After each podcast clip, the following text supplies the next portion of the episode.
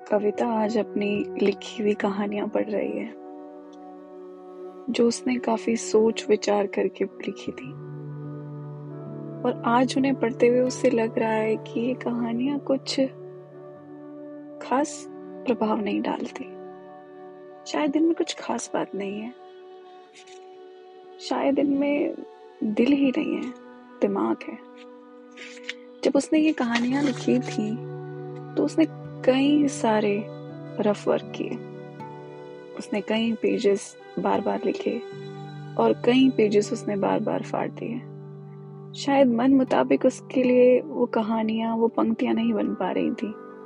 एक कहानी को मन चाह रूप देने के लिए। उसने बेहद कोशिश की इन किताबों को लिखने में। और, पर फिर भी वो इन किताबों को मन मुताबिक एक स्वरूप नहीं दे पाए आज वो उन किताबों को देख रही है पेज दर पेज पलट रही है पर वो सुकून उसको नहीं मिल पा रहा।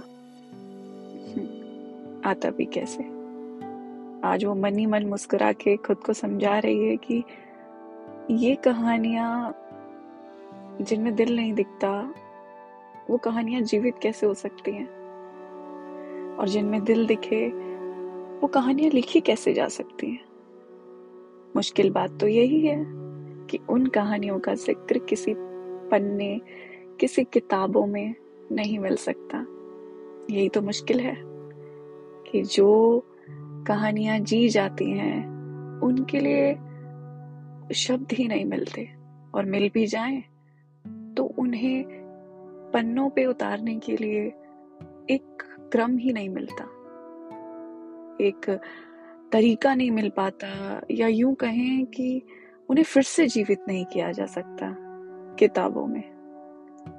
इसीलिए आज कविता को समझ आ रहा है कि उसकी लिखी अब तक की तमाम कहानियाँ आज उतनी प्रभावी, उतनी जीवंत नहीं जान पड़ती। फिर भी वो खुश है कि उसने कोशिश की और उससे भी ज़्यादा वो खुश है कि उसने इस बात को समझा कि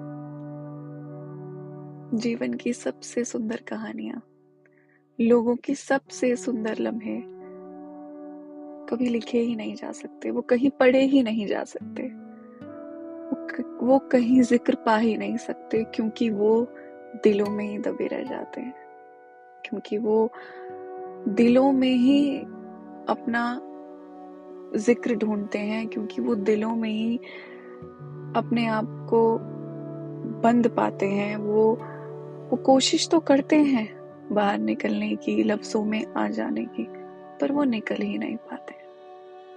क्योंकि मुश्किल होता है उनका निकलना। आँखों से बयां तो होते हैं, पर कलम तक नहीं आते।